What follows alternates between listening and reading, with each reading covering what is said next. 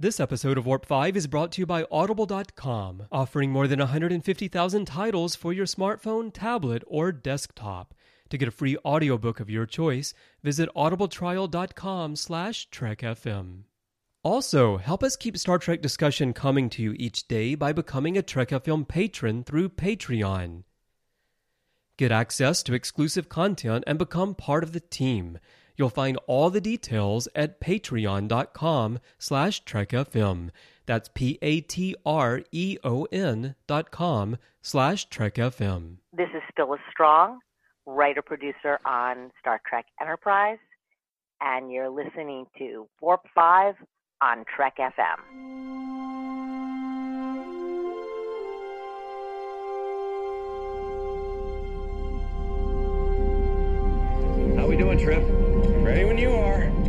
Prepare for warp. Course laid in, sir. Request permission to get underway.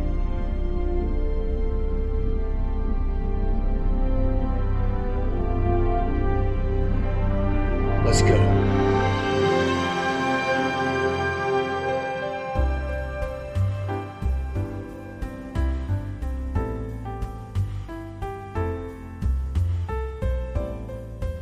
Welcome, Boomers, to another episode of Warp 5, Trek FM's dedicated enterprise show. I'm your host, Floyd Dorsey, and I'm joined on this away mission by my regular guest, and we'll just go ahead and call him co host, Brandon Shea Mutala. Brandon, how's it going? I am doing pretty darn good right now. How are you doing, Floyd? Very good, very good. So, Boomers, typically we broadcast our transmission from the friendly confines of the NX01. However, tonight is special because Brandon Shea and I have chosen to conduct have been con- chosen to conduct a diplomatic meeting with a Xindi.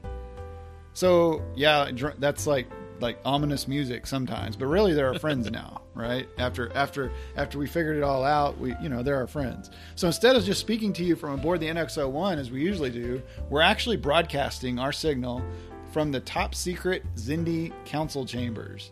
And I've got to tell you, Brandon, that is one of the biggest aquariums I've ever seen. What do you, what do you think about that? That is amazing. I could totally go for a swim in that. So you don't think that those aquatics would mind, do you? Um, they probably would. They probably also don't like that we are tapping on the glass earlier, you know. But anyway, but seriously though, folks, we actually have a great guest on with us tonight. We're going to be joined by Tucker Smallwood. He's known by Enterprise fans as the Xindi Primate Counselor. Uh, Tucker has appeared on many popular TV sh- shows and movies, and we're very happy to get to talk with him tonight. Yeah, it's it. We just you know we've already recorded the interview, and it's pretty special, and we learned a lot of really cool things about his career and and his history in the military and whatnot. And it was it was pretty special an amazing interview, and I'm I'm a little flabbergasted still. Like it was it was pretty awesome. So, yeah, they so basically that it was it was awesome. That's that's all yeah. I can say. That I that he got into some stories like on that I didn't really even know about. You know, and I, I get I'm not sure if anyone really knew about it. Uh, but um, it really wants me to makes me want to go read his book, and uh, because that it got really that was really deep, and I really really appreciate Tucker for sharing that with us. Normally, when we transition into the interview, we play a transporter sound or something like that. But uh, Tucker will explain in the interview that he has gotten into singing blues music. So we're actually going to transition with some of his singing that you can actually find on YouTube. Um, so, are you ready? Should we just jump right into the interview here, Floyd? Sure. Let's just go ahead and do it. Okay. So this track that you're about to hear is called "Sweet Home Chicago."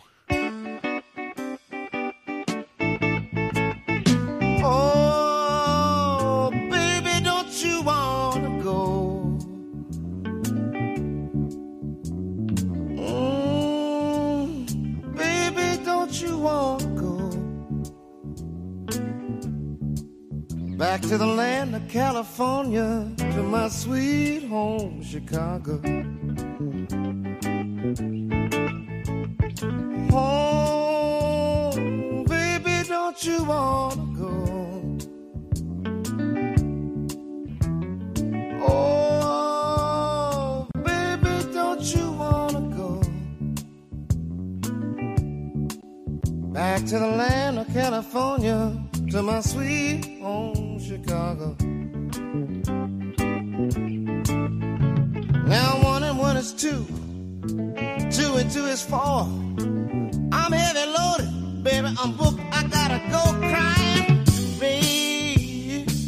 Don't you wanna go back to the land, California, to my sweet home Chicago? Now two and two is four, four and two is six. Keep monkeying around here, friend boy, you're gonna get your business all in a trip. Crying, babe, honey, don't you wanna go back to the land of California, to my sweet home Chicago?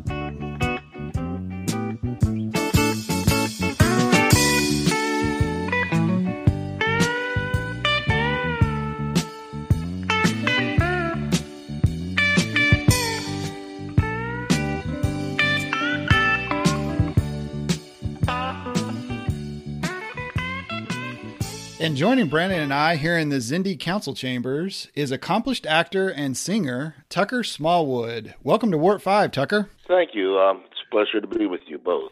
So, Tucker, let's let's just go ahead and just go back to the beginning here. Let's let's let's just start from the beginning. Oh, the Benny.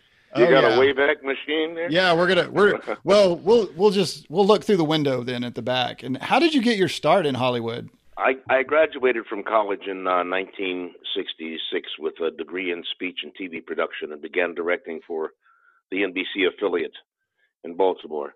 And um, about four months, four or five months later, I received my draft notice. It wasn't expected to, um, you know, produce anything significant because uh, I had played football for Maryland and had uh, incurred a, a, knee injury, and I wasn't going to play pro football, so no surgery was um, scheduled. But um, when I went in for my induction physical, the the doctor said, you know, your knee clicks every time you flex it. And I said, yeah, I know. He said, well, oh, but you can walk, can't you? And I said, well, of course I can. I walked in here. Well, fine. You let us know if you have any problems. And the next thing I knew, my hand was up, and I was being sworn into the uh, Armed Forces of the United States.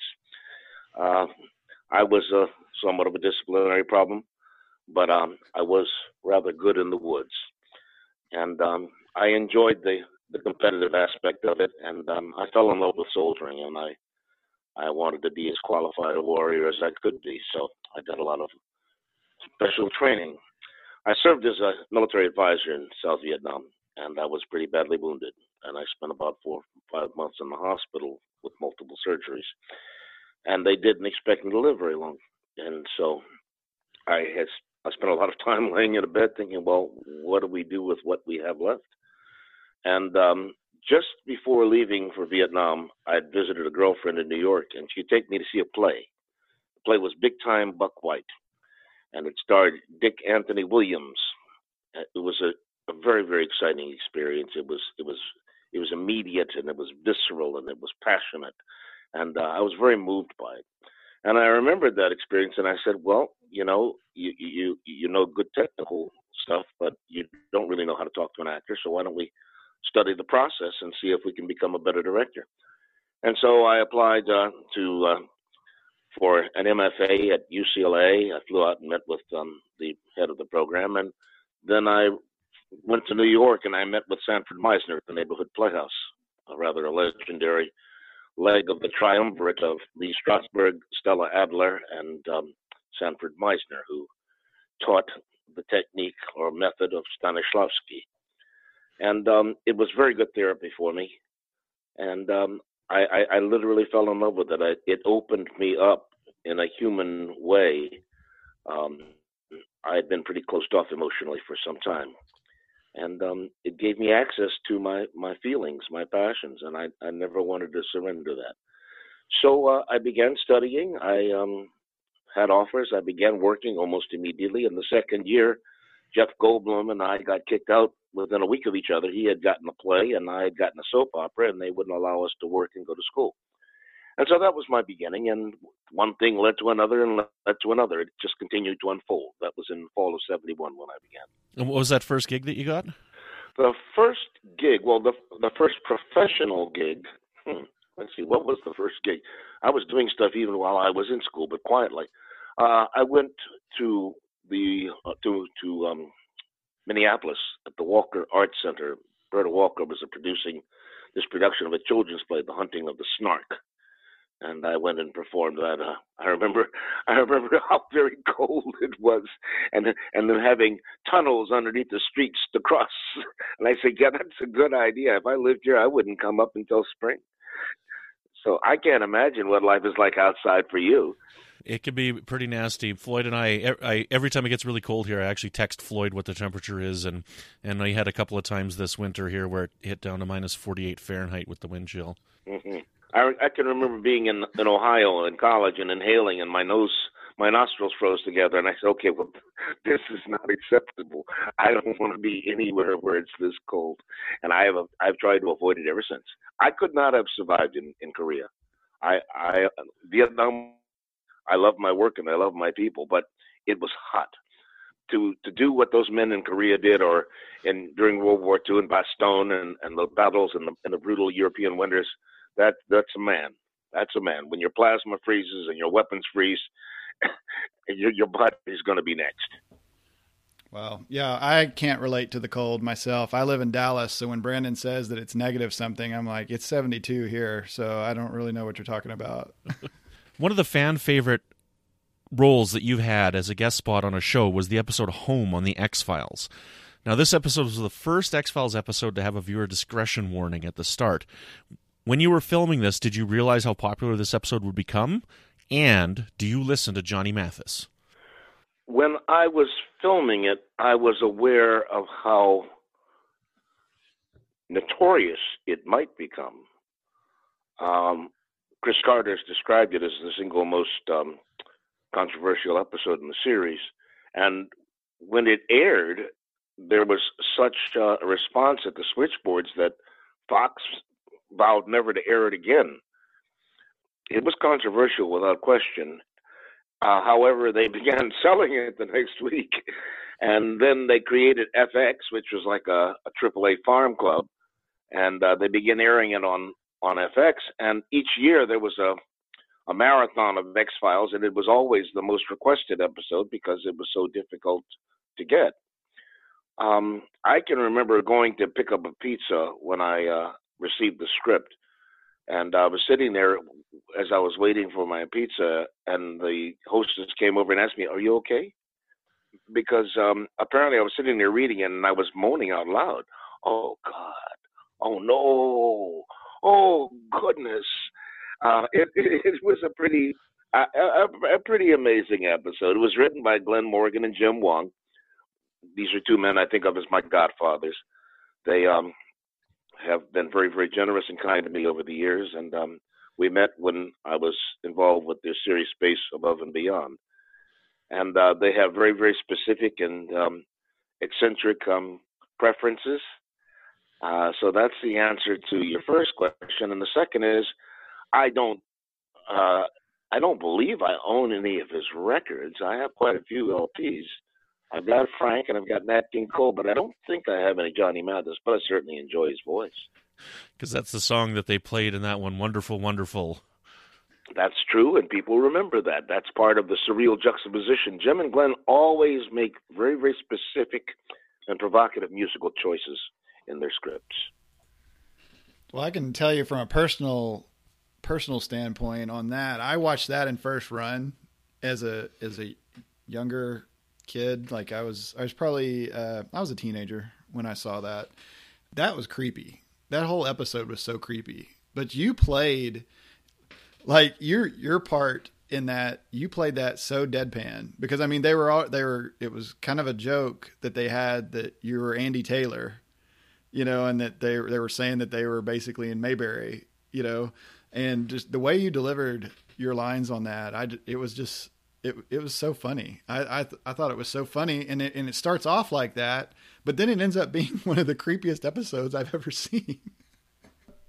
Tucker, staying in the sci-fi genre here, how similar or different were your experiences working on the X Files versus working on Millennium? Well, they were both shot in Vancouver. Uh, again, the script was written by Jim and Glenn. Uh, it's it starred uh, Kristen, um, who had become a good friend from our work together on the Space Above and Beyond. Uh, the weather is beautiful there. Uh, every I've been to Vancouver probably four or five times, and it's it's just such a special city. Different, I don't know, it's a different character, different reality, a different world, but always comfortable and um, always surrounded by very affirming people. Uh, we have a listener, uh, Richard Marquez. He's also a, a, host here on Trek FM, and he was a fan of your time on Space Above and Beyond. And he wanted me to ask for your character as Commodore Ross. Did you emulate any characteristics of a former commander that you knew from when you served? No.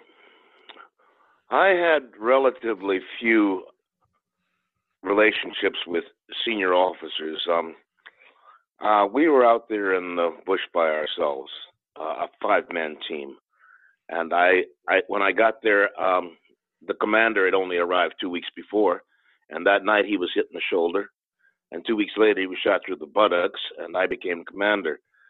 Um, we we had a pretty independent operation. The the joy of that character and that that relationship was that I was playing myself 25 years after Vietnam the values, the qualities, the concerns that I had as a commander in Vietnam were the same things I brought to Commodore Ross. So I was essentially playing myself, but entirely grown up. All right. So Richard's going to love that answer because not you weren't just inspired by someone, you were actually just playing yourself. So I know he's going to love that answer. I personally loved Space Above and Beyond. I was I watched it during its initial run uh, because I was huge fans of Glenn Morgan and James Wong from their work on on the X Files, and uh, so when that show was airing, I was I was totally hooked and was so disappointed when the show got canceled at the end. I'm happy that they gave it kind of a nice finale because a lot of shows didn't have that at that time if they only went one season. But uh, that was some excellent work, and there were some really, really outstanding episodes in that show. Yes, it's it's it's uh, without question my my favorite work on television as an actor. Um, it, it, it was very personal. It was a wonderful, nurturing relationship, and what was most of what was most compelling to me was the reaction of the veteran and, and the um, active service community. I, in those days, I you know they had airports that had recruiting stations in the airports, and I traveled a great deal. And I'd walk through the airport, and and and people would come running out of those offices who recognized me and tell me I watch that show every week. I make sure my son watches that show. Uh, it was very it was very satisfying to to have the approval of the people that we were portraying. I wanted to do it right. Obviously, uh, I have relationships, and um, I, I, I um, it, it's very important to me how we are depicted in fiction. Uh, I've turned down a great deal of work over the years that um, involved a character that I wasn't comfortable with, his values or, the, or his conduct. So I have a question that kind of expands on that. Have you seen the newest Star Trek movie, Star Trek Beyond? You know, uh, I've kind of lost track. I was watching some previews from something on Trek, and I don't know if it's the next movie coming out or one of them that I missed. I I don't know that I've seen all of them. I've seen a, a great number of them, mm-hmm. but uh, I'm not a slavish fan. Uh, I, you know, I have a lot of interest, and there are a lot of movies these days. And the comic book genre is not at the top of my list. Uh, the movies that I gravitate to are generally smaller movies, personal movies that aren't technology driven. They're they're they're driven by uh, human interaction. Okay. So the reason why I'm asking this question, if you'd seen the new one, is one of the frustrating plot lines that I found in Star Trek Beyond was that the main antagonist in it was a person who had been in the military and after the war was over he got really frustrated with the with the position that they put him in as just a captain of an exploration ship and he didn't know how to make that transition so he's now taking revenge on starfleet because he felt like he was kind of thrown out to the wind after he wasn't needed as a military officer anymore. And to me, I kind of find that as a frustrating trope with with military characters nowadays. And I'm just wondering, how do you feel about that betrayal? Well, for quite a for quite a few years, the the trope of the crazed Vietnam vet was very very popular. As I said, I've turned down a great deal of work over the years. Uh, it's it, it's lazy writing to me, but it would seem that the people that created this, uh, you know, chose a theme that seems to resonate, not because it's necessarily true, but because it's been recreated so many times over the years, in the past, say, 30, 40 years, of uh, disgruntled former prior service acting out in a malevolent way. And you know, I guess it's it, it, people can buy into that, uh, and it, and perhaps it's more dynamic than you know the theme of yes, I served and yes, I killed and everything's fine and you know I'm going on, going on with my life. Uh, you have to start with something. Tucker, why don't you tell us about some of the work that you've done to help veterans, and then your book, The Return to Eden. Well, I became engaged in veterans advocacy um, in the '70s. Um, I was um, I was not particularly political. I've never been much of a joiner, and um, I came to California in the, the late 70s and became involved with the program that was funded by um, the Fisher family. These are the people that have created Fisher Homes and have been very benevolent uh, supporters for decades. And uh, we would go into the uh, hospital ward uh, here, the lock wards and the detox wards out here in LA, and um, with a tape recorder and scripts from shows like Barney Miller and Taxi. And um, we'd cast the patients, and then we'd read the scripts and we'd record them, and then we'd play them back. And uh, it was very satisfying. Uh, I enjoyed spending time with these guys. Uh, they they related to me because they knew I had been where many of them had been, and um, it was it, it was very affirming. Now, this was in the late 70s, as I said. It was about that time that my wheels began to come off. And um, while I had done very, very well professionally, financially, relationship wise, um, for almost 10 years, I was slowly beginning to descend into depression. And it wasn't until 1988 that uh, I was encouraged to to speak with someone, and I found a, a therapist, and I got better. But um, at that time, you know, PTSD was not even a diagnosis. We had for generations had different terms to describe issues with soldiers, soldiers' heart, you know, combat fatigue, uh, shell shock.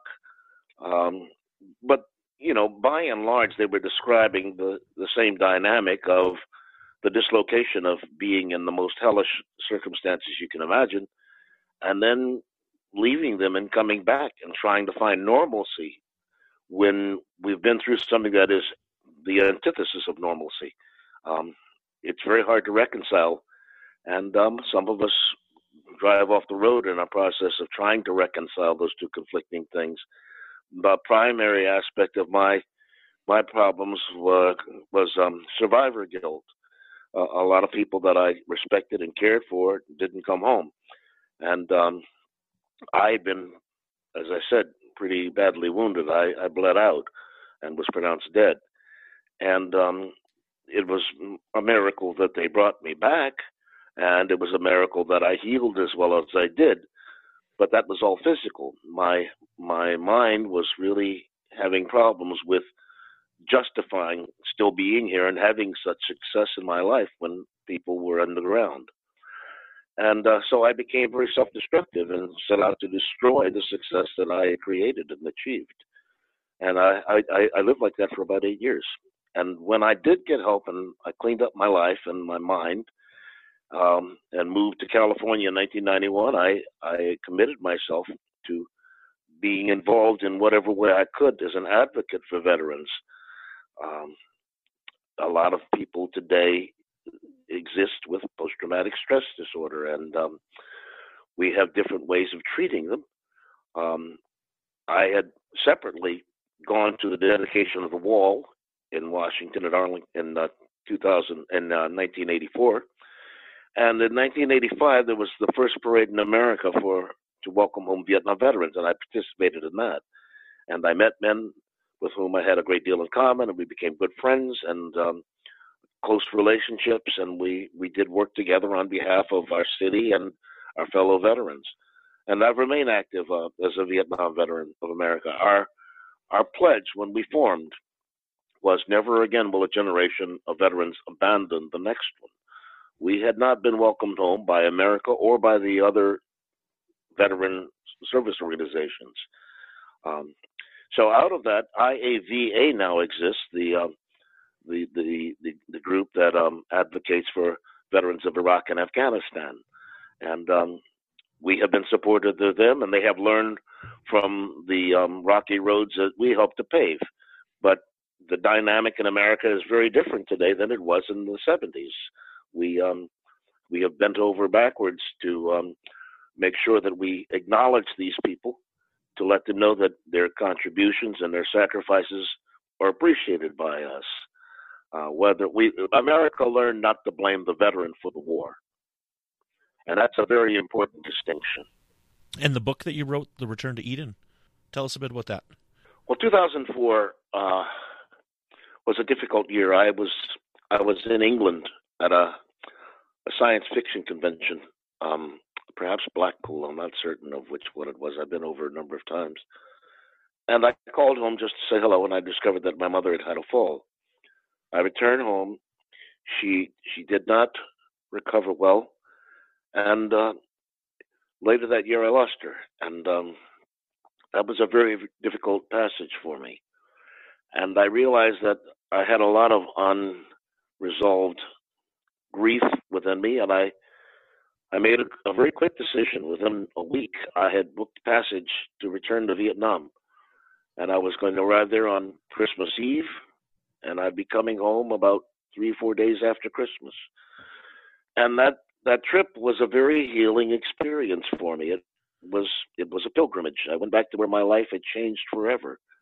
And on Christmas Day, I went back to the place where my base camp had been, out in the Delta, along a canal.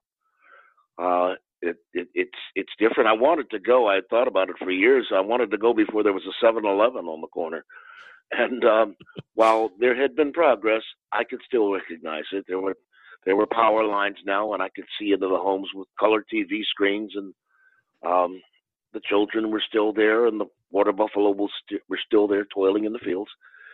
Um, now, part of my therapy when I began and when I began to heal in 1988 was writing. My therapist said, "I want you to write down everything you can remember, everything, and I don't want you to judge it. Don't censor it. Just write it down. And I began writing these essays about events that I could recall, interactions that I could recall in combat.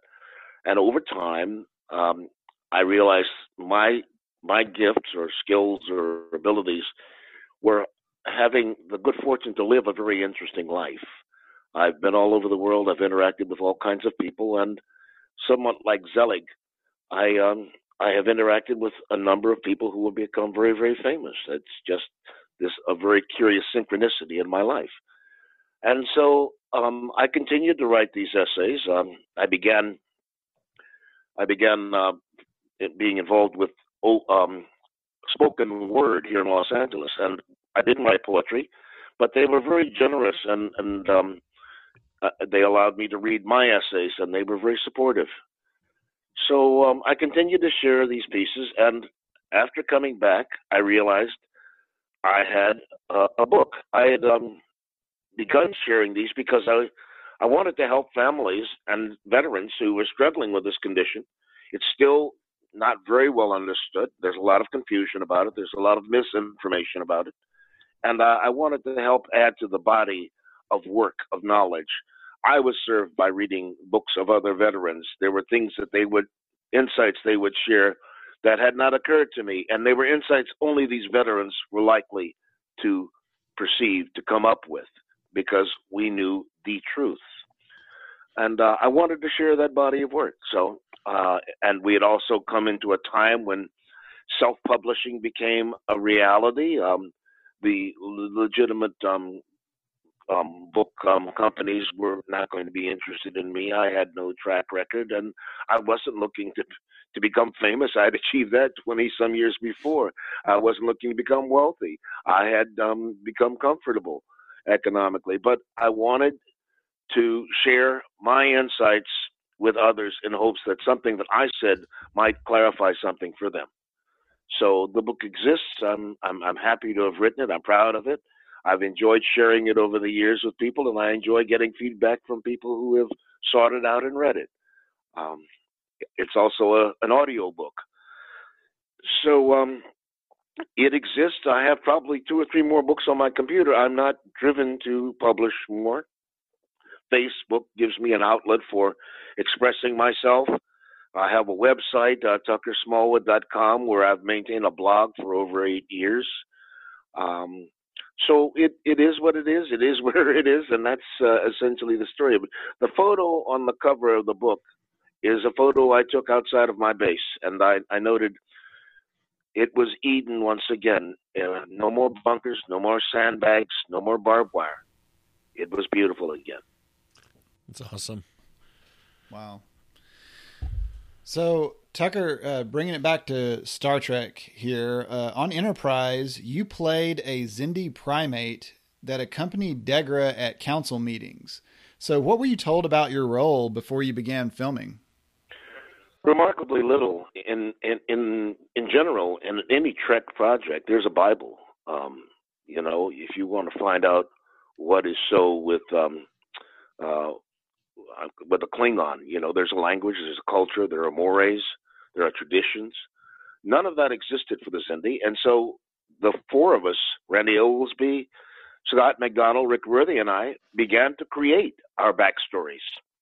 Uh, and we uh, Trek is is Trek is religiously um, um, very specific and uh, very disciplined about anyone changing anything. I mean, you don't change an uh to a the without getting permission from upstairs. But they gave us latitude. We had to make some things. We we had to establish some things that we had a mutual agreement about. So um, whether or not the the audience grasped the entirety of what we referred to, we had a common backstory, and that was useful to us as actors. Uh, it got to the point where uh, you you called me a primate. The reason that that exists is because I went to the writers and I said, "Look, you're, you're describing him as a humanoid. I, I would never describe myself in someone else's terms. I am a primate. Humanoid is is is is um, what condescending. It's it's rather insulting, and and they changed it uh, Rick and I would go to um, to conventions and we'd sign photos, and the writers hadn't given us names. Uh, you know, there was Degra, and uh, there was um, Declan, I believe.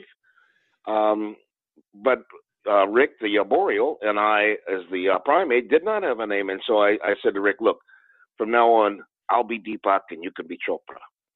And so when we go to conventions, that's how we sign our pictures. oh, that's great. Now, of course, we have a name. We they don't know our name, but of course we have names. We had parents. oh, that's great. That's great. We actually had several listeners that wanted to know about your character's name, or um, did you come up with your own name? So yeah, Greg. Greg. Absolutely. Mullenby. Okay, very good. Thank you.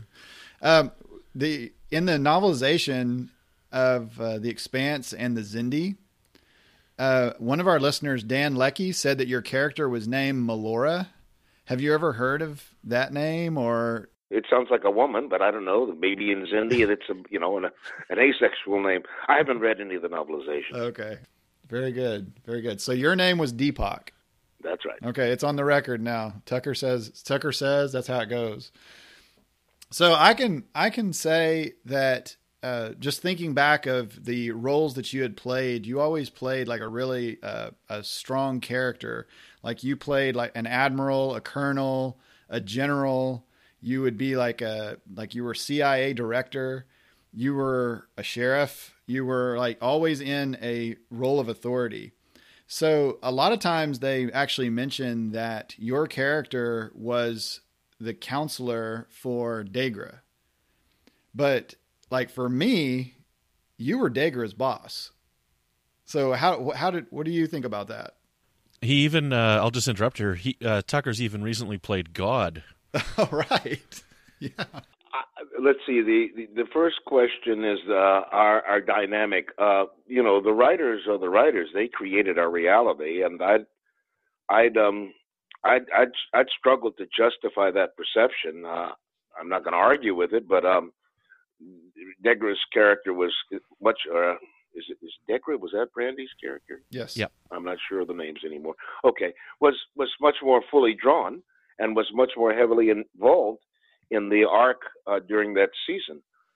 So I would think at at the very least we were perhaps peers, uh, but I don't think I had any authority over him. Mm, I, I didn't. I, I can't remember having thought about it. It never came up. Well, I, I just say that because in my mind, that's how I always see you. Like the characters that you play are you're always the boss, you know, and like whatever Tucker says, everybody does what Tucker says. You know, that's that's how I have seen you as I've been growing up. So, you know, yes sir, Tucker, yes sir, you know. That, that's the good news and the bad news. Um, the casting society um, pretty much determines who we get to, to be or who we don't. And for many years, while I worked a great deal, um, it, it was very eclectic. My roles were very, very wide and broad uh, in in terms of differences.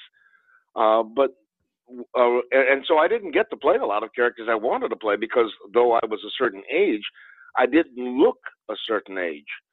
And um, television and film are, are visual mediums. However, uh, as I became psychologically more healthy. Um, I sort of grew into myself, and there was a sweet spot for uh, for some years where I was, I where I looked mature enough to be the person I was portraying, and so those were good. Those were good times. Those were that was a rich period of time where I got to do a number of of wonderful projects. But my the qualities that they identified um, yes, they, they would generally place me in a position of authority. I was the one who was without doubt. I was certain. And that can be that that serves the project, but it's not as interesting artistically. Um, sometimes searching for truth or searching for for certainty is is is to an actor is an interesting part of the work. And I always know, generally, ten seconds uh, of me on screen, and you know everything about me you need to know. I know what's going on. I'm in charge. We will get through this. So that's you know, it's nice to have a niche. It's nice to have to have people think of you when a role comes along, but on the other hand, it can be limiting. So your role as the Xindi involved some makeup and prosthetics. Can you tell us about uh, the process that they would use for that? I would arrive on set two hours. Uh, well, however many hours. There were there were times when I got there when it was dark and there were times when I went home and it was dark, but it was the next day. Um, my my my my makeup and everyone's makeup well, were, were rather different. Degra's and I were similar, but um, it took two hours to apply in the morning, and it took an hour and a half at night to get it to take it off, and it was a process, and it was not to me a pleasant process. Uh, I've been told over the years there are some actors who've taken to their prosthetics and their makeup, you know, comfortably, and others who have resisted and struggled. Uh, it wasn't a fun process. I like the people very, very much. They're very professional. They're very diligent, and there's there's no such thing as you know, sorta or half-assed. What I'm saying is, uh, if if you feel, oh, well, I'm only on a quarter of a page here, they're only going to see me from the side or the back. No, the director could decide, let's shoot this full. So you went through the whole process every day. Those were long, long days. Uh, those were six thousand dollar days, and uh, you know I was I enjoyed the ensemble. I enjoyed working with them, and um, Paramount was was was very kind to us, and uh, it, it was a good time. However, uh, midway through the season, the, the makeup went right up to the edge of my eyelids, and uh, there was paint, and there was color, and there was texture, and at some point uh, a follicle became infected, and um, I wasn't able to treat it because if I had surgery, then I wouldn't be available for the rest of the season. It would take some time to heal, and so I put it off until the end of the uh, series, and then I went in and had several procedures, and they were unsuccessful. So the result of it is I have a clogged tear duct in my left eye, and a, a tear duct is the part of your skin that drains the tears from your eyes. It doesn't generate tears; it drains them and my tear duct was clogged. So that meant that moisture would pool in my eye and eventually spill over the lid. And uh, it either looked as though I was in tears or it would dry and leave a salt stain on my face. Um, it's it's it's been frustrating. Um, I you know, it it, it wasn't a pleasant outcome, and um, it affected um, other opportunities. So you know, so it goes. Hmm. Wow. Tucker, we've got a couple of uh, listeners, uh, Warp 5 listeners, Brandon Cowles and Jeff Akonis, and they asked uh, similar questions. They asked, Would you have returned to Enterprise if asked? And were there any talks about bringing you back for season four or season five? Uh, there were no talks. Uh, the arc was the arc, and um, they had moved on. I, I, I can't I can't tell you for certain that I would have returned only because having undergone what I did um, surgically and having had so much surgery in my life, it's not one of my favorite processes. Um, you know, my eyes are pretty important to me, and um, I, I, I just can't I, I can't say with any certainty that I would have jumped at the chance. But the reason would not have been for any any adverse or any negative feelings about the uh, creative people. It would have been simply my own physical well being. Well, thank you for mentioning the eye because a listener, Dan Lecky, actually asked about your health and like how you had recovered from that. So you actually already covered that. And I didn't realize that you had had complications from it. So thank you so much for telling us about that. So before we move on to some other aspects of your career, so when you were hired for Enterprise, did you know that it was going to be a season long arc when they hired you and that you would be back for a certain amount of episodes that season? Or were you originally just hired for the one episode and then they decided to keep going with your character? Well, uh, I, I suspect, I can't really remember, frankly. Uh, I remember meeting with Brannon and uh, they were they were very kind and, and affirming in um, letting me know that um, they look forward to working with me. But um, I don't think they pulled that arc out of their ass. I think you know when they when they skated, slated the season, the Xindi were an integral part of that season. So I suspect I knew going in that this was going to be recurrent. One of your passions and one of your hobbies that you that you uh, partake in nowadays is singing and singing blues music. Can you tell us how you b- became involved with singing and doing and doing music? It's something that I've always loved. Music. Uh, when I was a child, uh, I lived in Greece for two years, and I became the first uh, person of color to study the violin at the Odeon in, in Salonika, Thessaloniki. Uh, I was very good. Uh, I was talented, but I, I was a you know I was a kid, and um, I had been the other for much of my younger life. And uh, the idea of going to school wearing glasses and carrying a violin case seemed to me to be a guarantee to get your butt kicked twice a week. And uh, I, you know, I, I wanted to be popular and I wanted to be, you know, secure socially and all of that. So when I returned to the States, uh, I was in the high school orchestra and I gravitated to the bass. But when I got to college, at the time, this was in the early 60s, um, people, uh, folk music was very big in America. When I went to Germany to go to college uh, for my uh, sophomore year, I, I took two albums, and there was one was Bob Dylan and one was Joan Baez and um, I didn't play the uh, the guitar, but um, you know, I noticed that hmm, guys play guitars and girls seem to gather. That works for me. And so over time, I would watch other people. I, I didn't have any formal training. I played entirely by ear. Um, but I began to um, I got a guitar. I began to play it. Uh, I began to jam with other guys. When I came back to the states, I continued.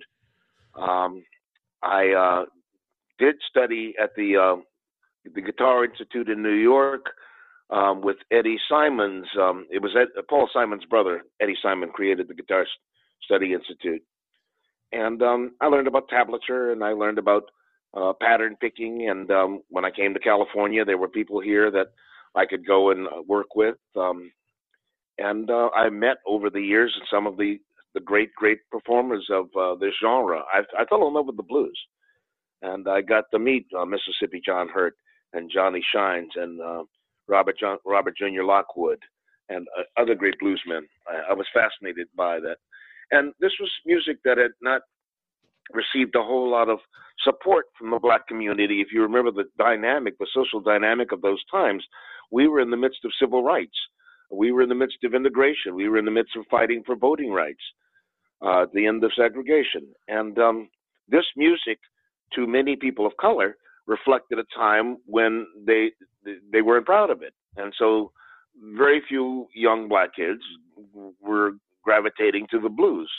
Uh, it was it was huge in Europe, and the people that trained me were generally people who were white, uh, who fell in love with the genre and wanted to uh, break it down scientifically, and so they imparted what they knew to me, uh, and I was very grateful for that. Today, you can go on YouTube, you can see countless videos of how to do things. You'll see people of color, you'll see people who are white, you'll see people who are Asian, but they share a love of this American music. And um, so I, I enjoy playing it. And there's another aspect. Um, I was an up and coming folk singer here in uh, in, in America, and um, then in Vietnam, I was shot through the throat, and uh, my vocal cords, my vocal cord was paralyzed, which um, means that I could only whisper. I couldn't, I couldn't make a tone. But I, there's a wonderful human tendency to compensate, and over time, I learned how to speak again. And this music um, was, a, I could assume, a persona that seemed to have some credibility. I was not your basic Broadway baritone with a beautiful baritone voice. Uh, I had uh, to to to make. Uh, I had to find ways to project air through my instrument, which was compromised, but would allow me to make sound. So obviously, I can speak. Uh, I can project my voice. I do it. The, I don't know how I do it, but the body does. It understands it. And uh, if I allow myself to assume that bluesman persona, then uh, I'm comfortable in that. And while it's not as mellifluous as Johnny Mathis, um, it communicates. All right, so Tucker, thank you so much for coming on Warp Five. Uh, what are some latest projects that you're working on, or that you've just finished up that we our listeners can be looking out for? Well, um, Bob Odenkirk does a series here called Better Call Saul, which is which is just wonderful. Yes. um, it's a, it's a spinoff from uh, Breaking Bad, and um, he and I had met years ago in one of his projects, and uh, he had contacted me and asked if I'd be involved with his film uh, Girlfriend's Day, which premiered on Netflix on Valentine's Day. So that was that was great fun, and um, I the the kind of projects I am drawn to nowadays are much smaller projects, um, the work of emerging artists uh, I did a film called Embers a couple of years ago, which has been acknowledged as um, one of the very fine science fiction efforts of the past few years. And um, it is available on Hulu and Yahoo or Hulu and Netflix and all of these, you know, outlets. It's it's called Embers. Um, it's a piece of work I'm very proud of. And these roles are the interesting roles to me. They are the roles where I get to be a human being, as it were, rather than some automaton or some authority figure who, you know, seems to have an emotional arc from A to B. I'm a, a member of Rogue Machine Theater, um, my group here in Los Angeles. We do rather uh, impressive work. Um, my, my, I've had a great deal of fun the past 10 years um, re- returning to my love of theater, which was really my first uh, love. Uh, I did six place for Joe Papp in New York City. And um, theater is the medium for the actor. There's no cutting room, there's no editing, it is live. And um, there's some wonderful performers you are familiar with who will never set step, never set foot on the stage. Uh, it's just not a comfort level for them. But some of us absolutely love theater, and I've gotten to do some of my very best work in these recent years, which is very affirming to be. I turned 73 last Wednesday, and um, when I did um, the Sunset Limited for six months with Ron Bottitta and later with uh, Joe Spano at another theater, that's about as demanding a production and a character as I've ever portrayed. And so to do it as late in my life as I did it and to do it so successfully was was very affirming.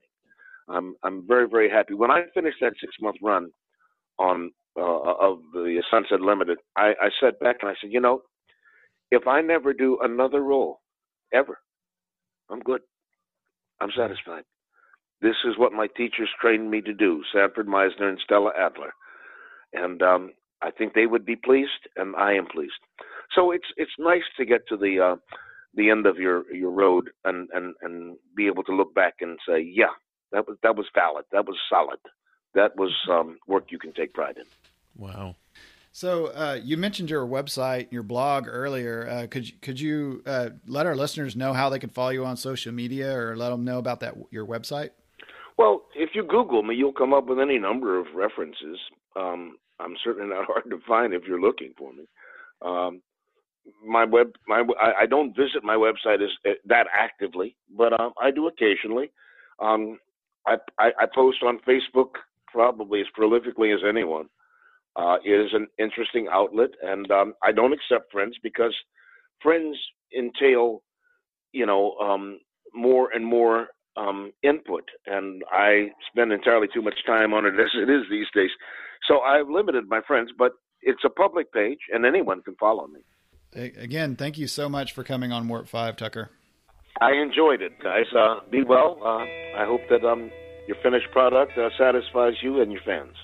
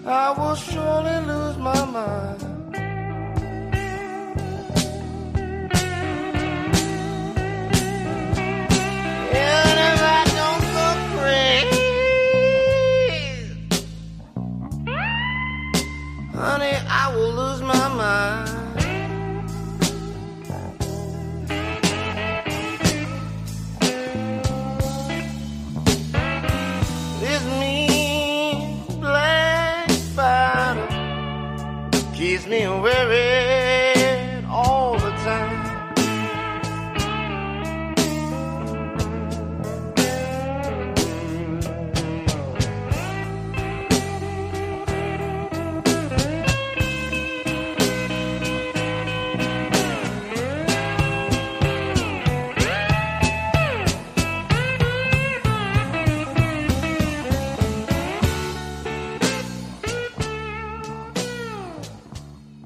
So that track that you heard now exiting the interview was called Mean Black Spider.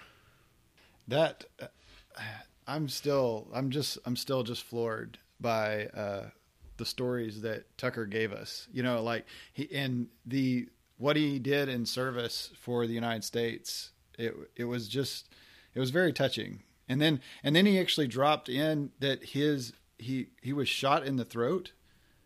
Yeah. So he couldn't talk but yet he could still figure out how to sing, and he ended up acting anyway. So it's just amazing, yeah. just amazing, amazing man. Um, so Brandon, what did, what did you think about that? That was uh that was an amazing experience. I mean, I've loved watching Tucker as an actor ever since I was a teenager. I mean, I I watched Space Above and Beyond during its first run live, and you know so i saw him on there i saw him on on star trek voyager i saw him on star trek enterprise and you know a lot of these genre shows that I've fallen in love with in my life, he's been a part of them, you know, X Files, Millennium, and all this wonderful stuff. So eh, to be able to speak with him and have a chance to chat with him is just it's pretty outstanding. And and I'm very gracious for how he opened his heart to us and and told some of those very personal stories about you know his injuries in the war and his his struggles with depression and how he overcame those things. Like those are very powerful and inspiring stories and uh, you know I hope that people that are listening, I hope there's a few people out there who could take some inspiration from from Tucker's story. Very well said, Brandon. And talking to Tucker Smallwood is not the only thing we're doing on Trek FM this week. So here's what else you may have missed elsewhere on the network. Previously on Trek.fm, Warp 5. Well, they decided to come out with something called the 1701 line, which is always cute. Retailers always want to do 1701, or they make the price $17.01, and that's real cute, except when you have 100,000 people who want a figure and you're only releasing 1701 of that figure, you're disappointing a lot of completists. Saturday Morning Trek.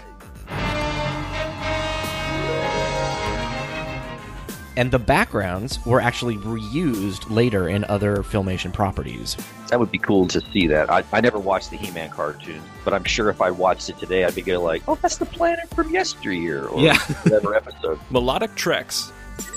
So you had an individual dialogue track, an individual sound effects track, and an individual music track. If you take out the dialogue and effects, if you just mute them, you're left with the edited and potted music stem. And that's what else is happening on Trek.fm. Check out these shows and find out what we're talking about in your favorite corner of the Star Trek universe. You can find us anywhere you can get your podcasts iTunes, TuneIn, Stitcher, or you can go to our website at trek.fm and grab the RSS link or download the MP3 file. And if you're an Apple user, please hit the subscribe button. And while you're there, leave us a star rating and review. That would help us increase in vis- visibility for other listeners and help us grow the show. And speaking of reviews, uh, recently I actually announced the winner of our year long anniversary uh, Warp 5 review contest on iTunes. Um, we ended up, the winner was Stronger Than Z10. So, Stronger Than Z10, you shoot me a PM on Facebook or post in the Babel conference or post in any of the the Star Trek Enterprise or Star Trek Facebook groups that I post a show in and let us know. I'd like to send you those Blu-rays any as soon as possible. Another way you can help us keep our shows coming to you each week is to become a patron of the network on Patreon. If you visit patreon.com slash trekfm, that's P-A-T-R-E-O-N dot com slash trekfm, you'll get to see all of our goals and current milestones. And just Patreon is the gateway for helping Trek FM out. Any little bit helps. One dollar a month helps. If all of our listeners just gave a dollar, that would help our network out so much. But if you jump it up to five dollars, you get access to the patron zone. So Brandon's actually our patron zone manager. So Brandon, let our listeners know a little bit about what's going on in the patron zone. Well, we're getting lots of early releases for you guys on there, so uh, you can you can go to our little website called Patron.zone. We've got some really cool exclusive content on there, some commentaries that are exclusive, some deleted scenes from episodes that are exclusive, and some wallpapers. So it's a pretty cool little place. And to get access to that, you just need to donate at the five dollar a month level. And the website again is Patreon.com/slash TrekFM. Very good. Uh, thank you always to my co-associate producer Mike Morrison and our new associate producer for Warp Five, Tim Cooper. Thank you so much, Mike and Tim. They support. Thanks, guys. They support Trek FM through Patreon, and that's also how Brandon and I got started. Uh, it, by I started out, I decided that I wanted to be at the associate producer level, so that's the twenty-five dollar level. And that's where I got started. And next thing you know, it comes around and they have the patrons roundtable. So, Brandon, what, how, how's the patrons roundtable been going? It's been going really good. We've actually been getting a different host to try and host the roundtable every month. Uh, we had, uh, as of recording of this, we had Amy Nelson host the last one. Uh, we had Lee Hutch- uh, Lee Hutchison host the January one. Ken Tripp hosted the one in December. Uh, I hosted another one in uh, in January as well. That was about Trek trivia. And uh, yeah, we got some other great new, great hosts that are going to be helping along with that. Oh, that's great. And every name that you just named all got started at Trek FM through patreon.com. So, listeners, if you want to get started with it, that is definitely a place to get your foot in the door and get started helping with the network. Um, I'd like to thank Tony Robinson for creating the very cool show art for our show. And thank you, Brandon, for handling the editing and publishing of Warp 5. Hey, you're very welcome. Uh, if you'd like to get in touch with us here at Trek FM, you can always find us on trek.fm slash contact or look on the sidebar on the show page, or you can go to speakpipe.com slash trekfm.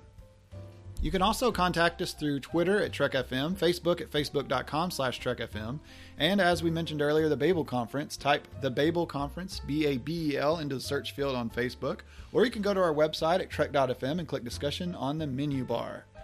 So, Brandon, if our listeners were wanting to uh, talk to you a little bit about uh, what it's like to tap on the glass of the Xindi uh, Aquatics Aquarium, uh, how can they get in touch with you? You can follow me on Twitter at Brandon Mutala. Uh, every once in a while, I stick my head up in the Babel conference, and uh, I guess those are the primary ways to find me right now. Um, I'm in the process of starting another podcast, and I've got a Twitter account for that if you want to follow me. Um, I'm a big fan of Alfred Hitchcock, and me and a couple of friends are in the planning stages of that. So you could follow me on Good Evening Pod. Sorry, at Good Evening Pod. Very good. That's exciting. Starting a new podcast. Very good. And if you'd like to get I'm crazy, That's, I do enough podcasting. What I don't know what I'm doing. What's wrong with me? if you'd like to get in touch with me, listeners, you can always find me on the Babel Conference, the Trek FM's pay, listeners page on Facebook. So, boomers, thank you for listening, and join us again next time for another episode of Warp 5.